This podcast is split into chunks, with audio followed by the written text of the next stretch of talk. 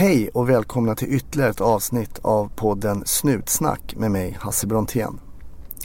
Idag heter min gäst Therese och hon berättar om vikten kring att vara mentalt förberedd när den där speciella händelsen inträffar. Vill du ge ett litet bidrag till podden så är det välkommet att göra det på Swish på 070-753 6875. 070-753 6875. Stort tack för att du lyssnar och alla där ute. Ta det försiktigt och ha en trevlig lyssning. 1310 från 70 kom. 1310 Odengatan kom. Ja, det är uppfattat. Vi tar det. Slut. Bra. Klart slut. Välkommen till Snutsnack eh, Therese. Tack. Det är så här att du har ju blivit eh, nergolad av Jonas som var, som var gäst här i tidigare avsnitt. Mm, det stämmer. Och du är hans eh, gruppchef va? Ja, det stämmer bra. Eh, ja, man får ju äta upp eh, det man ställer till med själv. Jag gillar att utmana dem runt om mig så att eh, nu utmanar han mig istället. Ja, för Fast han, det kom ju från början från dig Hasse för att eh, när vi gick på skolan så utmanade du oss elever att vi skulle kliva ur komfortzonen. Och eh, det har jag tagit fasta på. är det så? Mm. så jag, ärligt talat så kommer inte jag ihåg att du var min elev men Nej. var det i, en, i ett större sammanhang eller var det i mindre grupper eller? Ja, det blev ju i mindre grupper eh, slutligen. Men eh, du föreläste så fint om att man blir bredare som människa och får uppleva massa nya saker om man vågar göra det. Så att eh, jag försöker göra det varje dag faktiskt. Så du menar seriöst att de orden jag sa på skolan hade en, någon form av värde? Ja, alltså jag tänkte väl lite så redan innan. Men du satte ord på det så att eh, jag har tagit med mig det. Vad roligt. Mm. Ja. Det gläder mig, jag blir lite stolt. Eh, vi får lämna det men då, om det har spritt sig så är det ju fantastiskt. Mm. För Jonas skrev ju också att han var utanför sin comfort zone och sitta och prata. Precis. Och sen tyckte han att du skulle komma. Är, är du äldre i tjänst än vad Jonas är? Ja, det är jag. Jag har tio år i tjänst. Precis eh, nu i veckan faktiskt. Ja, Så att, eh, det var tio år sedan som jag fick eh, motta examensbeviset i Blåhallen. var det, hade du visualiserat att du skulle stå i Blå hallen någon dag? Eh, nej, det hade jag väl inte. Mm. Eh, från att jag var liten så. Jag visste ju inte hur det gick till men eh, jag är jätteglad att jag fick göra det. Det var stort. Hade, hade du några tankar när du var liten på att du skulle jobba som polis? Eh, ja, det tror jag. Alltså, jag har nog alltid varit eh, lite polisig av mig så att säga. Lite... Alltså hur är man då? då? Nej, man men jag gillar att det ska vara rättvist. Mm. Eh, man ska vara snäll mot varandra och Mm. man ska stå upp för varandra. Mm. Och eh, så har jag nog varit sedan barnsben och jag är så för, än idag. Vad, vad, vad kommer det ifrån då, då, det här rättvisetänket och Jag tror att mina föräldrar är väldigt eh, rättvisa Mm. i sitt tankesätt. Eh, de har tagit med oss ut och rest över hela världen och velat visa oss hur man kan eh, leva på olika vis. Och inte bara det fina sättet utan även i Indien och fattiga och sådär. Så att eh, ända sedan jag var liten okej. så har vi rest runt mycket. Var det så att någon av dina föräldrar jobbade då Ja, min pappa jobbar på Arlanda så vi fick ju billiga bilje- biljetter och åkte säkert tre långa resor per år. Oj. Mm. Ja men det är en gåva att kunna få, få se världen och hur olika människor lever. Ja, det har jag verkligen tagit med mig också i livet. Och ehm, ja, det är jag jättetacksam över. Skulle du säga att du har haft en användning av, av de erfarenheterna från alla de här resorna i ditt, i ditt yrke som polis? Ja, det har jag. Alltså, speciellt genom att jag kan ha förståelse för eh, olika människors situation och att man kan leva på olika sätt. Jag har sett det med egna ögon. Ehm, Så på så vis tror jag absolut att jag har nytta av det i mitt yrke. Mm. Kom du in på första, första gången när Ja, du sökte? det gjorde jag. Ja, det gjorde jag. Vad- hur gammal var du då när du sökte? Eh, Jag var 22 när jag sökte. Okej. Mm. Så då eh, när jag fick eh, beskedet att jag hade kommit in så var jag i Sydamerika. Eh, vandrade Inkaleden. Och eh, så hade det varit någon jordbävning där och ja, jag tänkte att jag ringer hem till mina föräldrar för att berätta att eh, jag är okej. Mm. Då hade vi inte hörts på ja, fem, sex dagar. Och eh, när jag ringer då, då börjar pappa gråta direkt. Och han är väldigt macho så han eh, gråter inte för små saker. Jag tänkte, gud har det hänt något? Är det någon som har dött eller så? så "Nej, jag måste berätta att eh, jag öppnade ett brev som du fick. Och, och du har kommit in på polishögskolan. Så det var jättestort. Ja, vilken känsla då. Mm. För det är klart att det, då visste han din glädje. Han upplevde din glädje eh, ja, Ja, alltså via dig där på Ja. något sätt. För att han visste att du gärna ville komma in. ja precis. Och då misstänker jag att du hade pratat mycket om det här med dina föräldrar. Att du ville jobba som polis i framtiden. Ja, det hade jag nog gjort. Eh, det var lite... Jag jobbade på en skola då. Och outbildad lärare men hade en egen klass. Och Mhm. ja, jobbade mycket med eh, barn. Mm. Vilket jag tyckte var jätteroligt. Men eh, jag passade nog för polisyrket redan då. Så det var nog så Var mina en- föräldrar Var kände du en sträng lärare eller var du Ja, det var jag. tydlig? Ja, väldigt tydlig. men snäll och Mm. rättvis.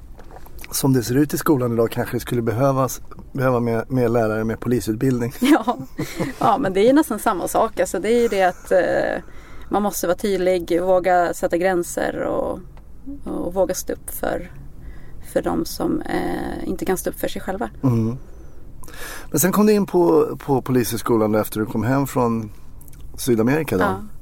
Hur var det att komma till eh, den miljön, liksom, den här polisskolemiljön? Var det, gick du i Sörentorp eller? ja, jag gick i Sörentorp. Eh, Jag gick 06A hette klassen. Eh, Just det, då jobbade jag ju fortfarande som lärare där. Ja. Ja. det var som att hitta hem. Alltså det var Ja. så? Jag har aldrig känt mig så eh, som att jag är på så rätt plats som jag var då.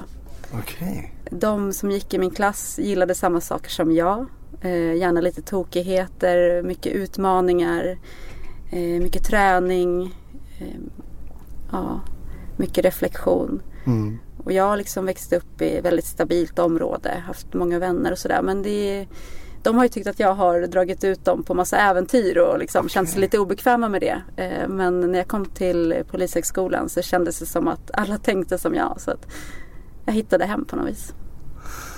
Är det så att de människor som kommer till polishögskolan och kommer in där är väldigt lika? Tror du det?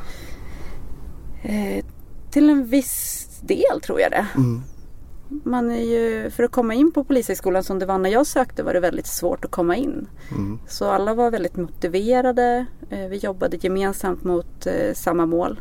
Mm. Att bli färdiga eh, poliser. Komma ut och jobba.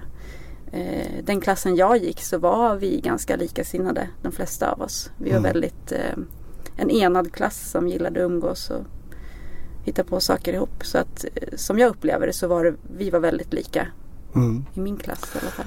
Jag kan säga att det var en fröjd att jobba, jobba som lärare och kanske ska vi lägga till också som polislärare för att om jag överdriver lite för att förstå känslan så var det väl lite som att typ vara en astronaut på en astronaututbildning. Att liksom de, det var som att de, han har varit i rymden på riktigt. Alltså, förstår du vad jag menar? Ja, absolut. För lärarna i psykologi och i straffrätt och så, visst de var jurister och sådär men eh, de var ju bara jurister. Mm.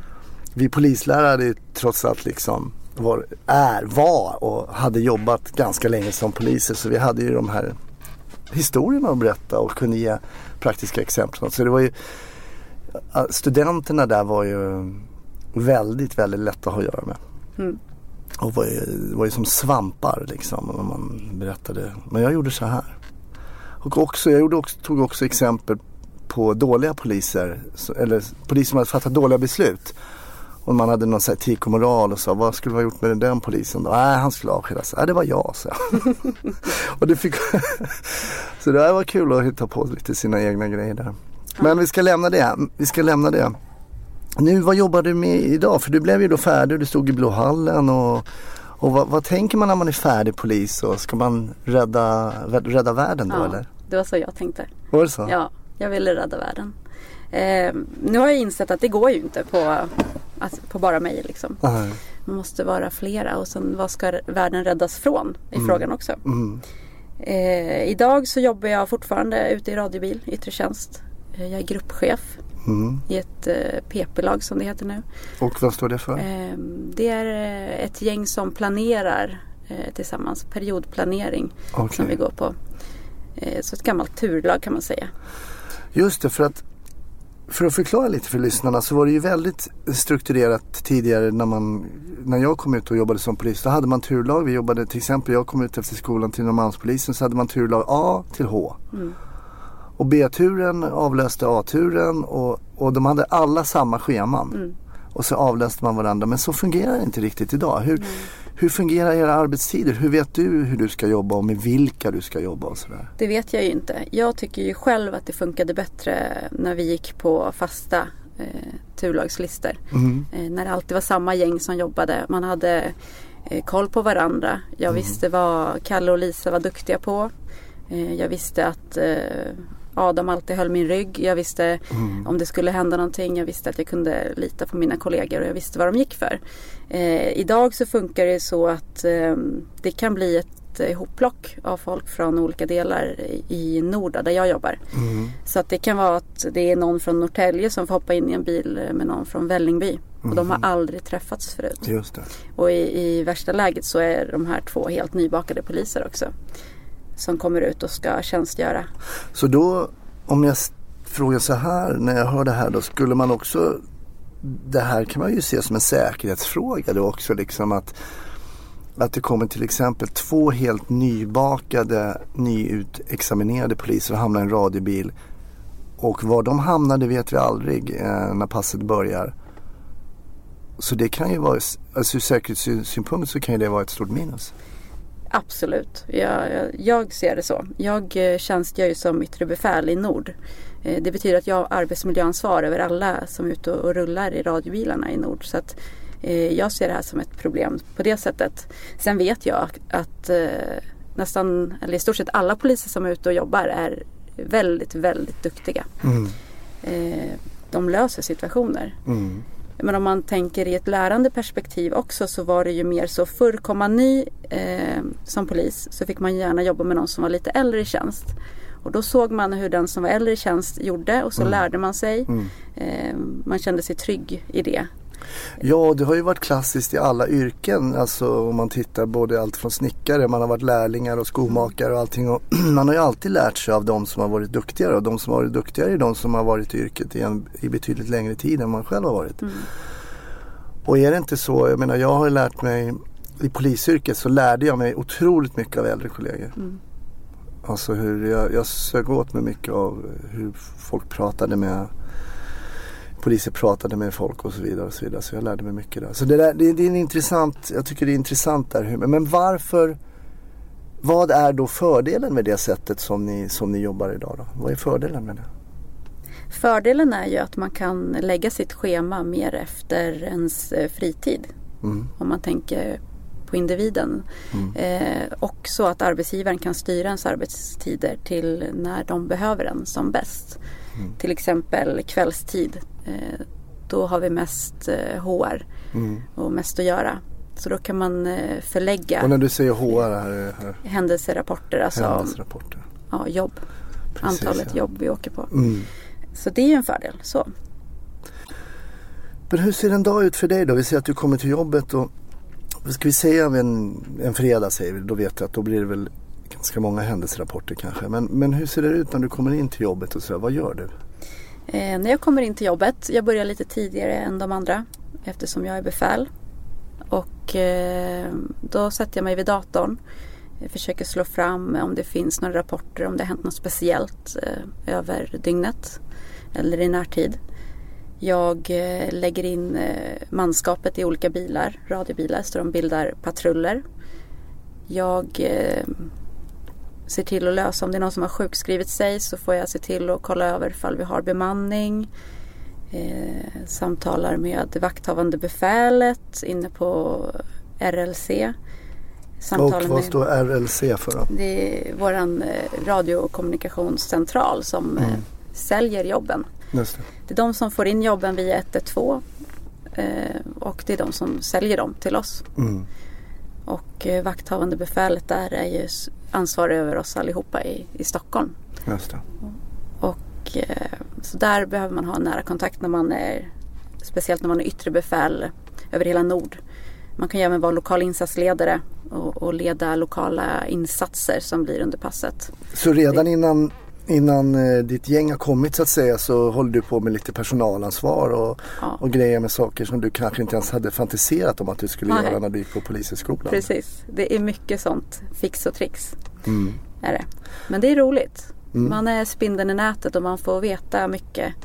Eh, Man får kontakt med eh, poliser på andra sidan eh, Stockholm och ja, över hela länet i princip. För att få koll på läget. Och sen kommer ditt gäng då kanske Ja. för det här passet. Och vad, händer, vad händer då? då? Då så samlar jag upp dem och eh, vi sätter oss i ett rum för att ha en lokal utsättning.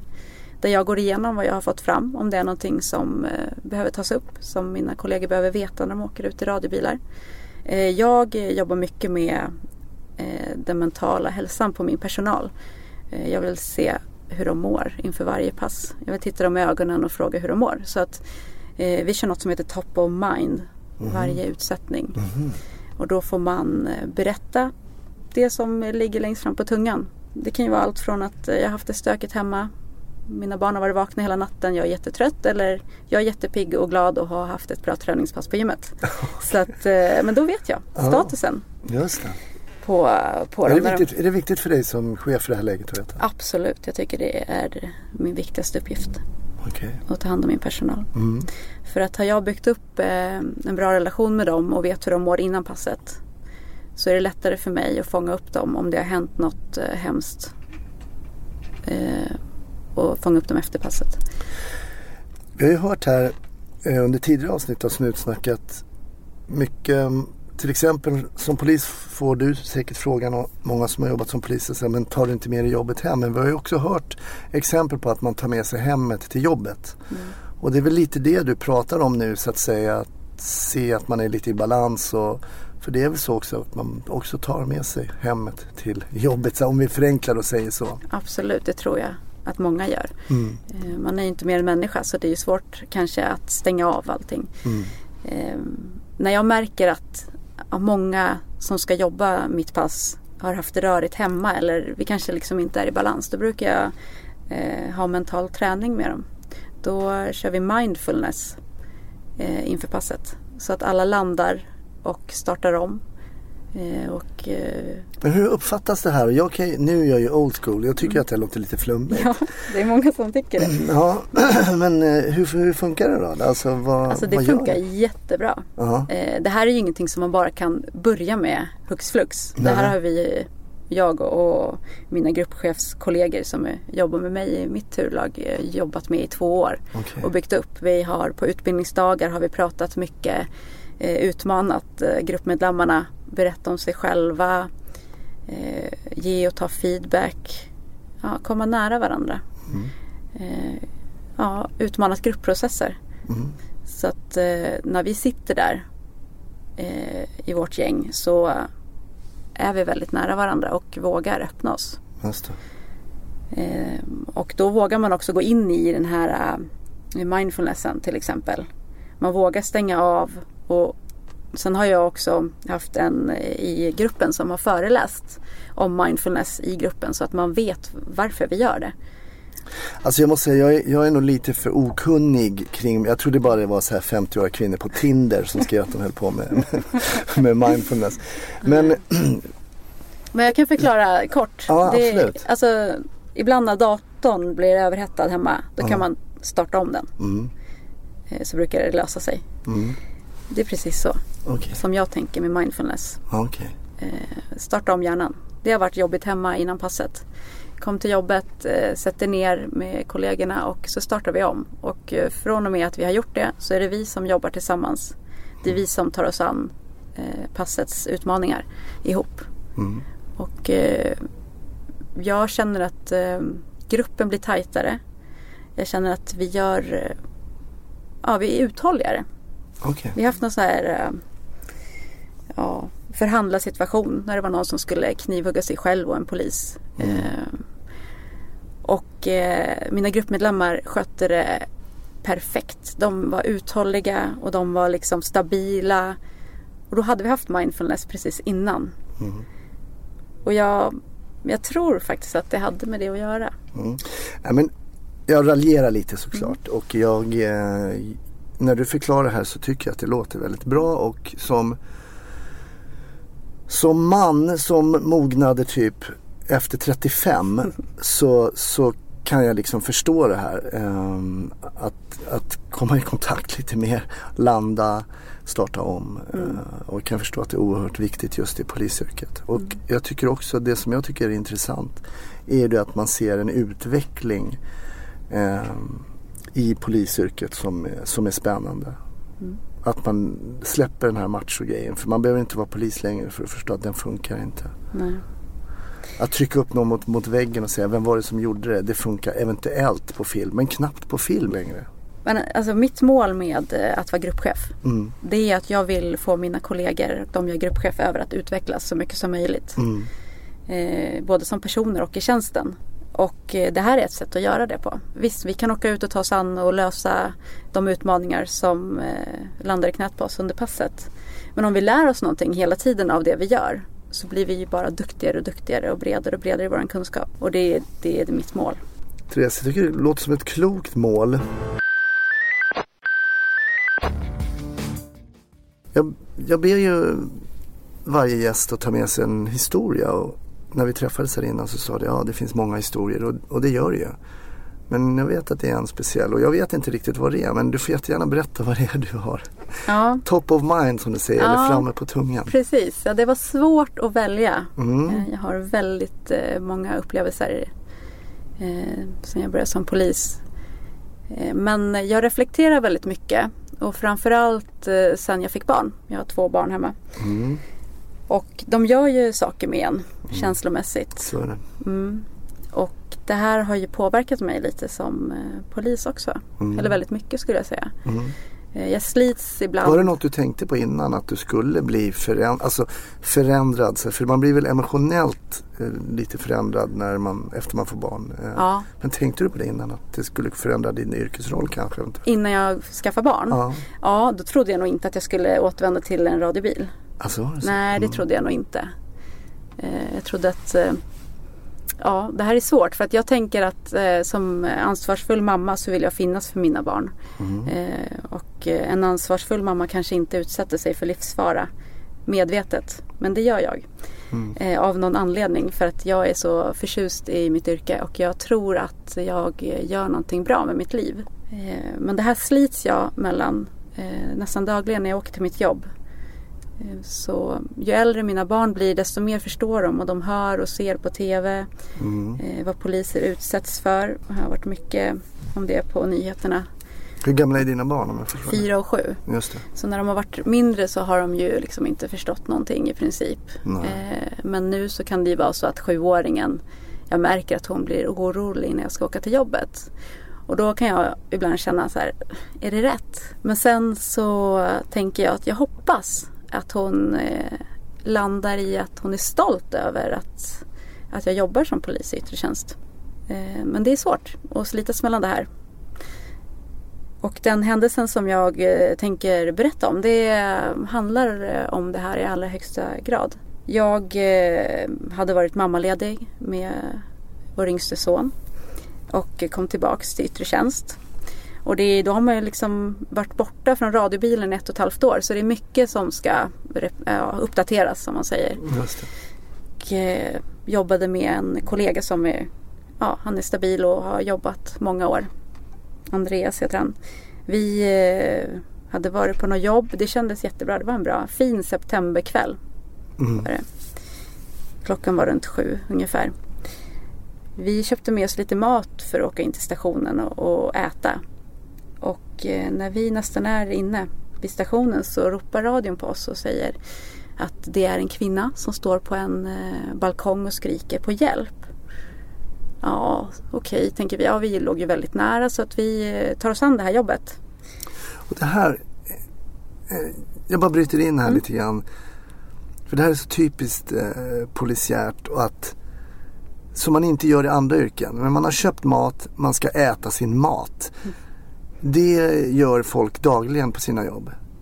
Men det är väldigt sällan folk liksom slänger undan sin lunchlåda eller vad det är och gör sitt jobb istället. Mm. Men det gör poliser konstant. Mm. För ni prioriterar bort maten här då tänker jag? Ja, den glöms ju helt bort. Mm. Eh, det är som du säger, så där gör vi hela tiden. Exakt. Mm. Men har man chans att hjälpa någon i nöd så kan man ju strunta i maten. Mm. Jag tror att det är så vi resonerar de flesta av oss. Mm. Eh, så vi gjorde det, vi struntade i vår mat fast vi var väldigt hungriga. eh, och landar in eh, på den här adressen bara efter några minuter.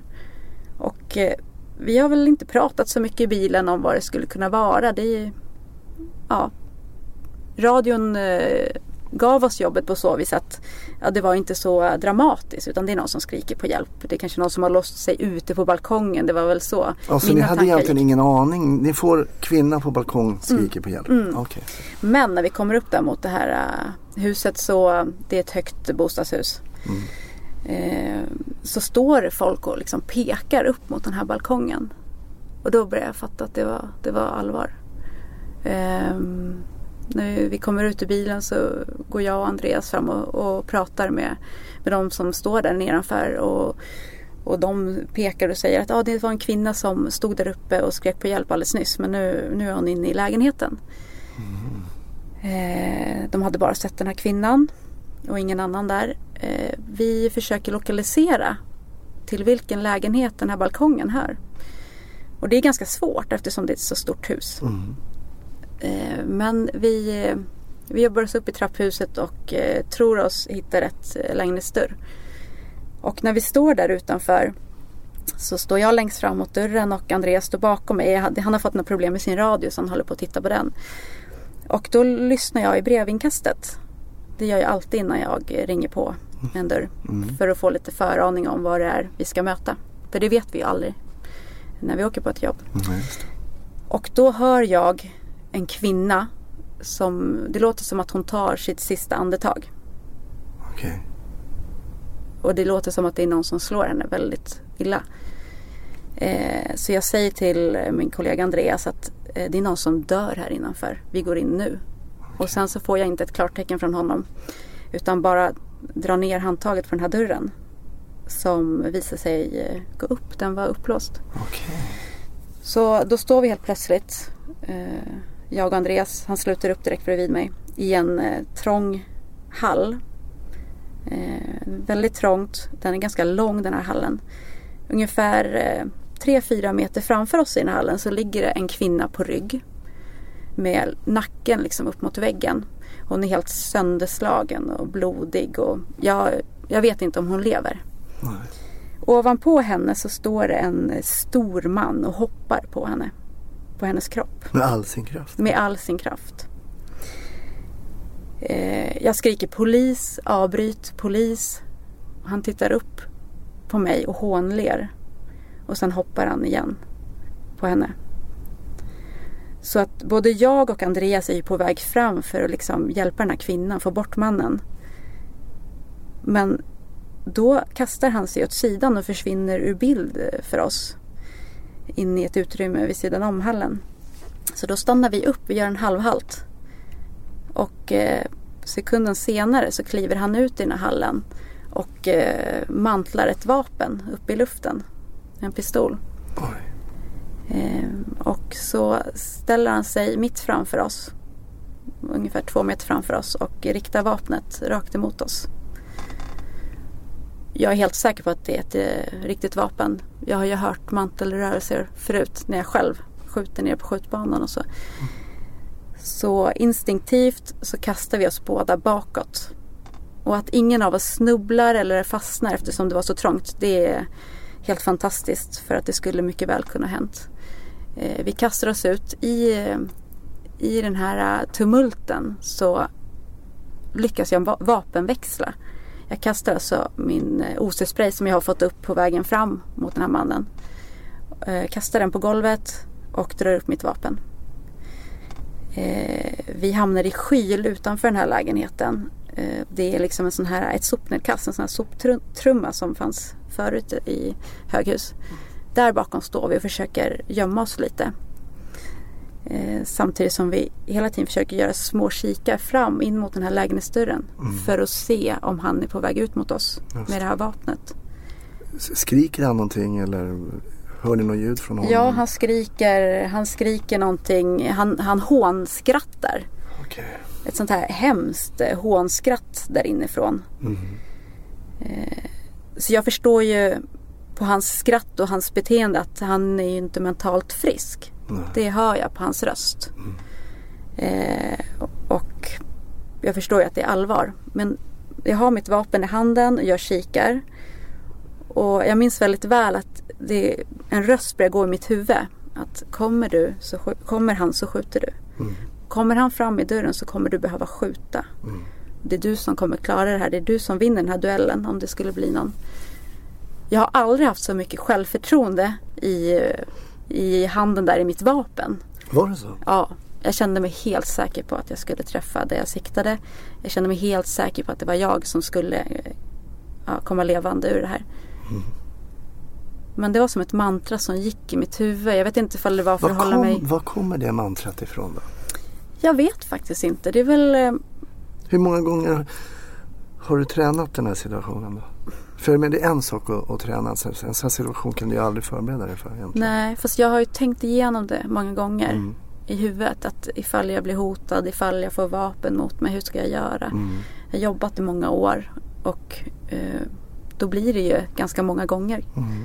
Så man alltså omedvetet kanske förbereder bereder sig för att möta ett sånt här hot. Berätta mer, vad händer? Du, du står med ditt vapen i handen. Du vet att du har en gärningsman där inne som också är beväpnad. Du känner dig själv säker. Mm. Vad händer? Jag var helt säker. Eh, det som händer är att det dyker upp eh, någon i dörröppningen till den här lägenheten. Och eh, jag och Andreas hinner ta ett andetag och ser att det är kvinnan. Den här kvinnan som, som låg på golvet som dyker upp i dörröppningen. Okej. Och hon är, eh, hon är naken under en, en öppen morgonrock som hon har på sig. Och hon är helt sönderslagen och skriker eh, skjut honom inte, skjut honom inte. Och för att inte få någon gisslansituation här så kliver Andreas fram och tar tag i den här kvinnan och kastar henne bakåt ut ur eh, lägenheten. Och han litar ju helt på att jag ska ta emot henne där. Vi säger ingenting till varandra men det är bara vi bara jobbar i symbios. Det funkar jättebra. Jag tar emot henne där. Eh, Andreas kliver in och tar hela dörröppningen. Står med sitt vapen riktat rakt in i lägenheten. För att skydda mig och den här kvinnan.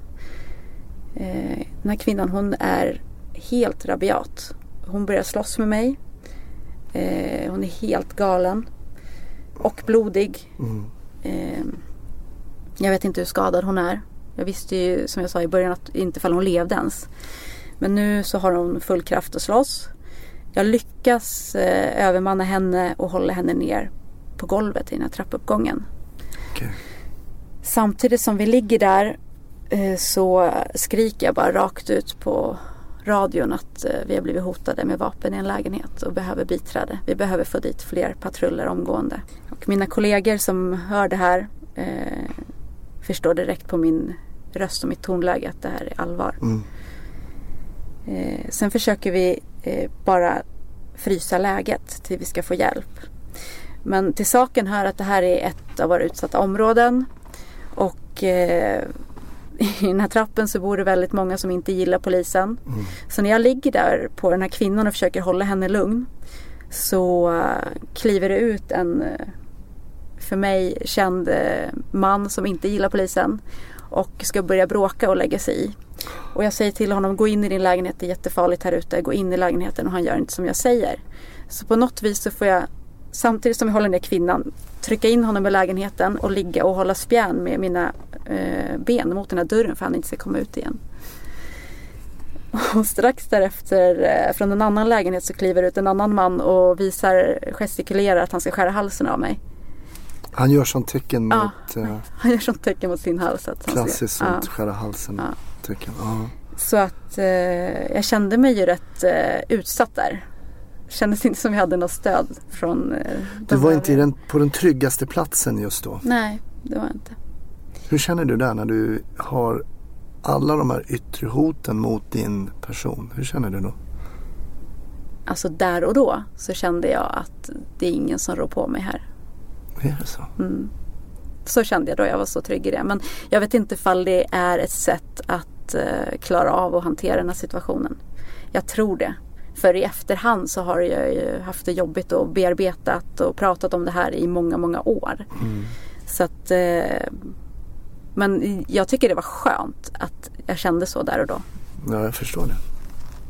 Det, det hjälpte mig att hantera situationen.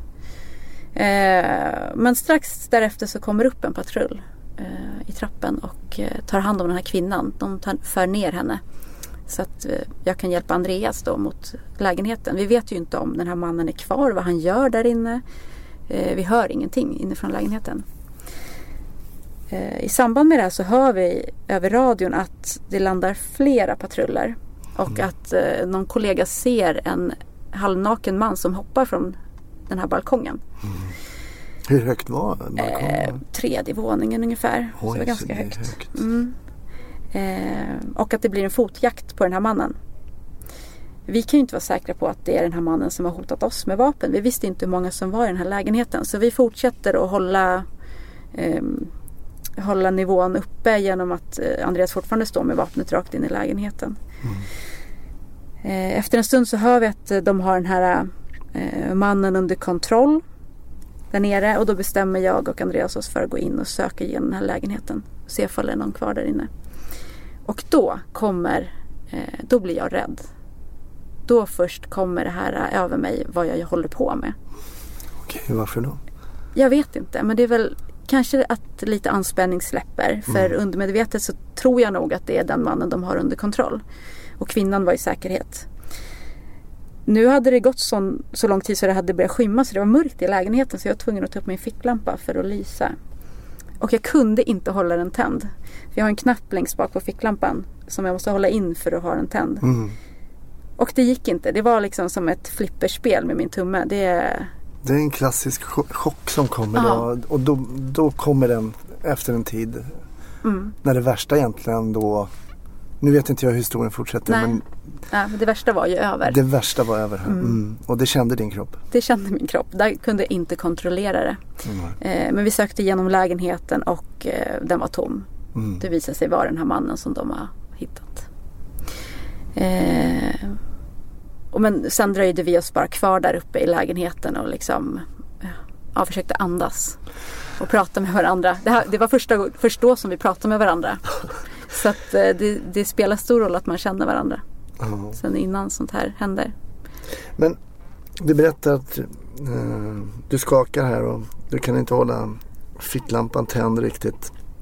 Hur är det med ben och alltså hur är det med övriga, övriga kroppen Ja, jag skakar hela kroppen. Det var så. Mm. Men någonting som jag har tränat på eh, i tjänsten det är ju det här att hålla benen stilla fast jag skakar i dem. Mm. Så att det ska inte synas att man skakar. eh, och det har jag tränat på så att jag kunde liksom gå stabilt men, men det är liksom man skakar inombords. Mm. Och eh, här syntes det även på mina händer. Just när jag skulle hålla ficklampan. Egentligen var det ju inte optimalt att det var jag och Andreas som gick in och sökte lägenheten. Varför var inte det optimalt? Nej, det var ju vi som hade varit utsatta mot det här hotet. Det skulle varit bättre att kanske låta någon annan eh, tillskjutande resurs göra det. Men eh, nu blev det så. Mm. Eh, och det gick ju bra. Är det inte så att det ofta blir så i sådana här ärenden att det inte alltid blir som Alltså den, den bästa lösningen. Kanske kunde ha, en piket ha kommit dit eller något sånt där. Exakt. Men det här är för det första en oerhört spännande historia som du berättar Therese. Men reaktionen som du får här är ju en högst mänsklig reaktion. Då. Det här är ju en, en reaktion som en, en, en chockreaktion efteråt. För när hjärnan och allting börjar samla ihop informationen och insett vilken fara du har varit i. Mm. Din tidigare reaktion var att du hade, ganska, eller du hade en väldig tro på det du gjorde och, och antagligen var det väl också extremt adrenalinstinn. Mm. Kände du att adrenalinet, hur det tryckte på också och, hur du... eh, Inte just i den situationen. Eh, men sen så jag gillar mitt, när jag får sånt adrenalinpådrag i kroppen. Mm. Det får jag ganska ofta så jag är van vid det. Det blir nästan som en drog att liksom man väntar på det här. Det är lite extra energi. Mm. Man blir extra stark av det. Mm. Så jag är ju van vid att få det ruset genom kroppen. Eh, så jag, jag tänkte nog inte på det där och då. Nej. Däremot när det kan vara lite så här eh, småläskigt i, i mitt vardagliga jobb när det inte är så här utsatt situation. Så då kan jag ju känna hur det kommer, när det kommer och hur det påverkar mig. Mm. Det har jag ju lärt mig att känna. Men vad händer här nu då? Du, du sa att ni, gjorde, ni stannade till lite i lägenheten och ni pratade lite med varandra du och Andreas. Mm. Vad händer sen då? Vad händer under ditt... Hur, mycket, hur, hur lång tid har du kvar av ditt arbetspass nu? Ja, ganska lång tid, många timmar. Men du har fortfarande inte ätit något? Nej, jag åt nog ingenting den kvällen. eh, nej, och jag tänkte inte ens på det där då kan jag säga. Nej. För det vi får reda på sen, det är vi dröjer oss kvar där ganska länge av någon anledning. Mm. Eh, står utanför den här lägenheten och går ner ut på den här gården. Och då kommer det fram några små barn eh, till mig och säger Vet du, den där mannen han hade en pistol och han satt hela tiden i buskarna där och siktade på poliserna som sprang förbi. Och då kände jag så här, ja, ja, alltså det här kunde ha varit slutet på mitt liv idag. Mm. Eh, men det var inte det. Av någon anledning. Nej. Och där, där kommer den här känslan att jag utsätter mig för det här medvetet, Mm. frivilligt. Mm. Varje dag jag går till jobbet. Just det. Eh, och alltså gentemot att vara mamma och vilja ta ansvar och finnas med i mina barns liv. Mm. Så vill jag ju absolut inte sluta mitt liv i en dag på jobbet. Kan det vara så att du tar ett väldigt stort ansvar för dina barns liv och för andra barns liv och framtid genom att ha det yrket som du har? Jag hoppas det. Alltså, det är så jag försöker tänka på det. Mm. Och jag hoppas att, eh, ja, att mina barn kommer tänka så Mm. när de växer upp. Hur mycket av det som händer på ditt jobb berättar, vet dina barn om?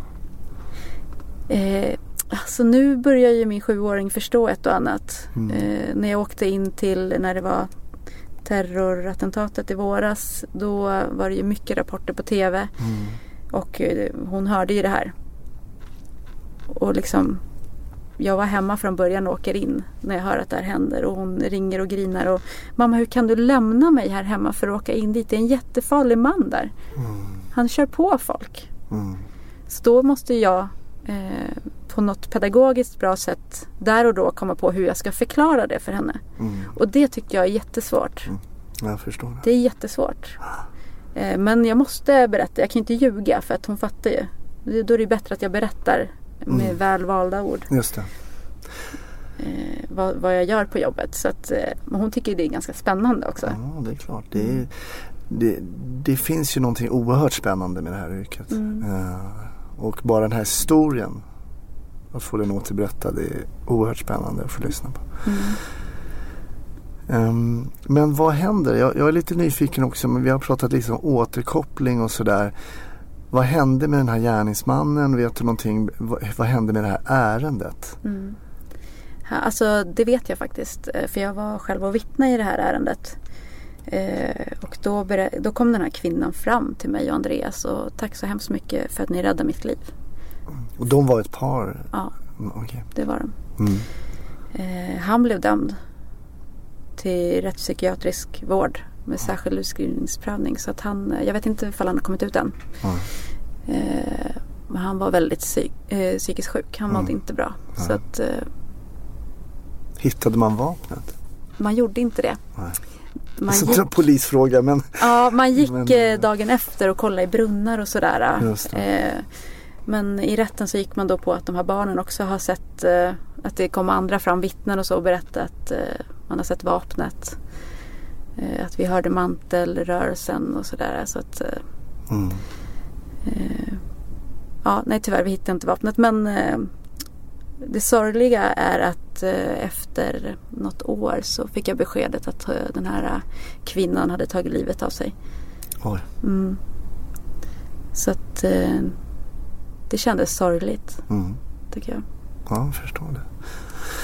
Men då om vi återgår till den här frågan som vi pratade lite tidigare om. att så här, Tar du med dig jobbet hem? Och så säger polisen, nej det gör jag inte. Men om man har barn och öppnar upp de dörrarna emotionellt som händer när man skaffar barn så är det ju ofrånkomligt. Oavsett om man berättar för sina barn eller inte när man jobbar så tar man ju med sig jobbet hem då. Ja. Mm. Ja, ja på- men det gör jag. Mm. Därför att du reflekterar ju genom dina barn också. Mm. Är det inte så? Jo, eh, så är det. Eh, men jag tror att Alltså jag tror att det är dumt att stänga av och, och, och liksom tänka att nej, jag får inte ta med mig jobbet hem. Jag ska inte tänka på det hemma. Nej. För att då kanske man bara samlar på sig och inte bearbetar saker. Mm. Jag tror att det kan vara bra att eh, våga tänka på det man har varit med om också. Mm. Så att man kanske kan pysa ut lite på det sättet. Min man är också polis så att jag kan ju prata med honom eh, om det hemma. Och eh, han vet vad man går igenom. Ja, då pratar, ni, då pratar ni samma språk. Precis. Så Therese, eh, stort tack och jag raljerade lite kring, kring mindfulness, vilket man ju i och för sig kan göra lite på. Men jag är också fullt medveten om att eh, och jag tror att det är väldigt, väldigt viktigt att reflektera kring de saker man gör som polis. Jag tycker att du visar ju då med all tydlighet att genom att ha reflekterat innan, att visualiserat sig i situationer som du ändå inte har varit i, som du sen kom i. Att till exempel vara tvungen att skjuta en annan människa. För det tror jag man glömmer ibland på utbildningen när man frågar polisstudenter varför har du ett vapen? Och då säger de så ja ah, men det är det sista utvägen. Så ja, men det är bara till för en sak egentligen. Det är för att skjuta på andra människor. Det, är, det är det vapnet är till för. Om man inte kan pränta det i sig att göra det så kanske man inte är lämpad. För det är, såklart är det yttersta men vad vapnet är till för är ju att egentligen skjuta på andra människor. För att kanske förhindra att annan människor, andra människor dör eller någonting annat. Men, och det hade ju du då på något sätt, du hade satt det. Mm. Du hade satt det i dig själv eller? Mm, absolut. Jag tänker på det varje dag när jag eh, sätter ner mitt vapen i hölstret innan mitt arbetspass. Att idag kan vara den dagen som jag behöver använda det här vapnet. Och då kommer jag att göra det. Mm. Och det är, eh, det är min plikt att göra det för att rädda mitt eller andras liv. Mm. Det är därför jag har mitt vapen. Just det. Det är inte så att jag gärna gör det men jag kommer att göra det om jag behöver. Den här händelsen då om vi, om vi rundar av den lite men har den i en förlängning efteråt, hur länge sedan är det här ungefär? Tre år sedan ungefär. Tre, fyra år sedan. Har den stärkt dig eller har den sänkt dig? Nej, den har stärkt mig på så vis att eh, hur jag reagerade. Mm. Att jag automatiskt vapenväxlade utan att jag ens tänkte på det aktivt. Att jag fick det här självförtroendet. Att jag kände mig i princip odödlig där och då. Det, det fanns liksom inget flyktbeteende eller att jag kände mig liten på något vis utan snarare tvärtom. Och det har stärkt mig i att då vet jag att det är så jag reagerar när jag blir riktigt hotad. En intressant, eh, en intressant reflektion här tycker jag också att det är det när man ser ett polisingripande som utifrån, som privatperson kanske, så vet man oftast ingenting om vad som har hänt innan. Och därför ska man vara försiktig med att dra förhastade slutsatser. Som till exempel när du ligger på en blodig kvinna så skulle någon kanske kunna dra en slutsats att du har slagit den här kvinnan blodig och därför ska vi skära av din hals. Ja. Nu var det inte alls så här. Ehm, så det är också viktigt tycker jag när man ser poliser som brottas med personer. Ibland, jag har varit med faktiskt, vi grep en våldtäktsman och vi blev överfallna för att vi var, övervåldade på den här personen som, bord, som skulle buntas ihop och tas till polisstationen. Så att det, jag tror att det finns många sådana exempel också. Men det här hatet då? Hatet i trappuppgången. Man kommer ut, det är två personer som kommer ut. En som du får mota in och en som visar att de ska... Va, va, varför finns det där då? Ja, det är svårt att svara på. Alltså, det är väl Såklart. säkert av olika anledningar. Mm. Eh, alla har ju sin eh, historia och säkert eh, olika erfarenheter av polisen. Mm. Men det som jag ser bland mina kollegor det är en otrolig kärlek. Man vill hjälpa folk. Mm. Det är därför man jobbar som polis. Mm. Det är den upplevelsen jag har. Mm. Så det är ju inte för att skada någon. Nej. Eller för att liksom sätta dit någon som inte har gjort någonting. Nej.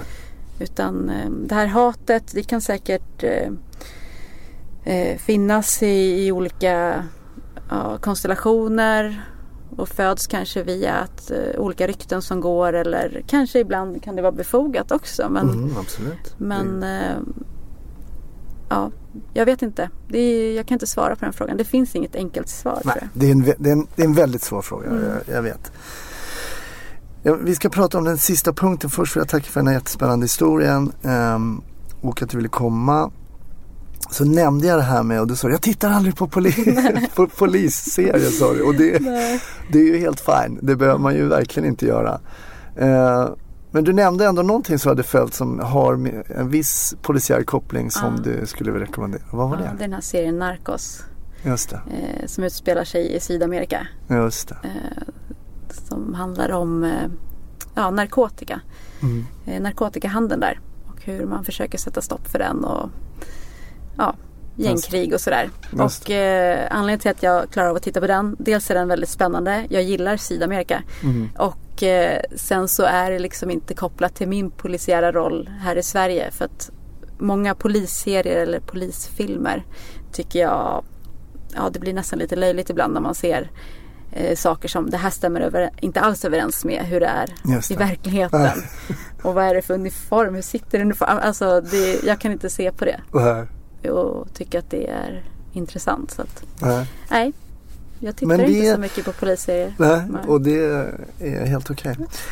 Eh, Vi säger stort tack Therese till dig för att du ville komma och vara gäst. Ja. Eh, Tack för att jag fick komma. Ja, det var det lilla.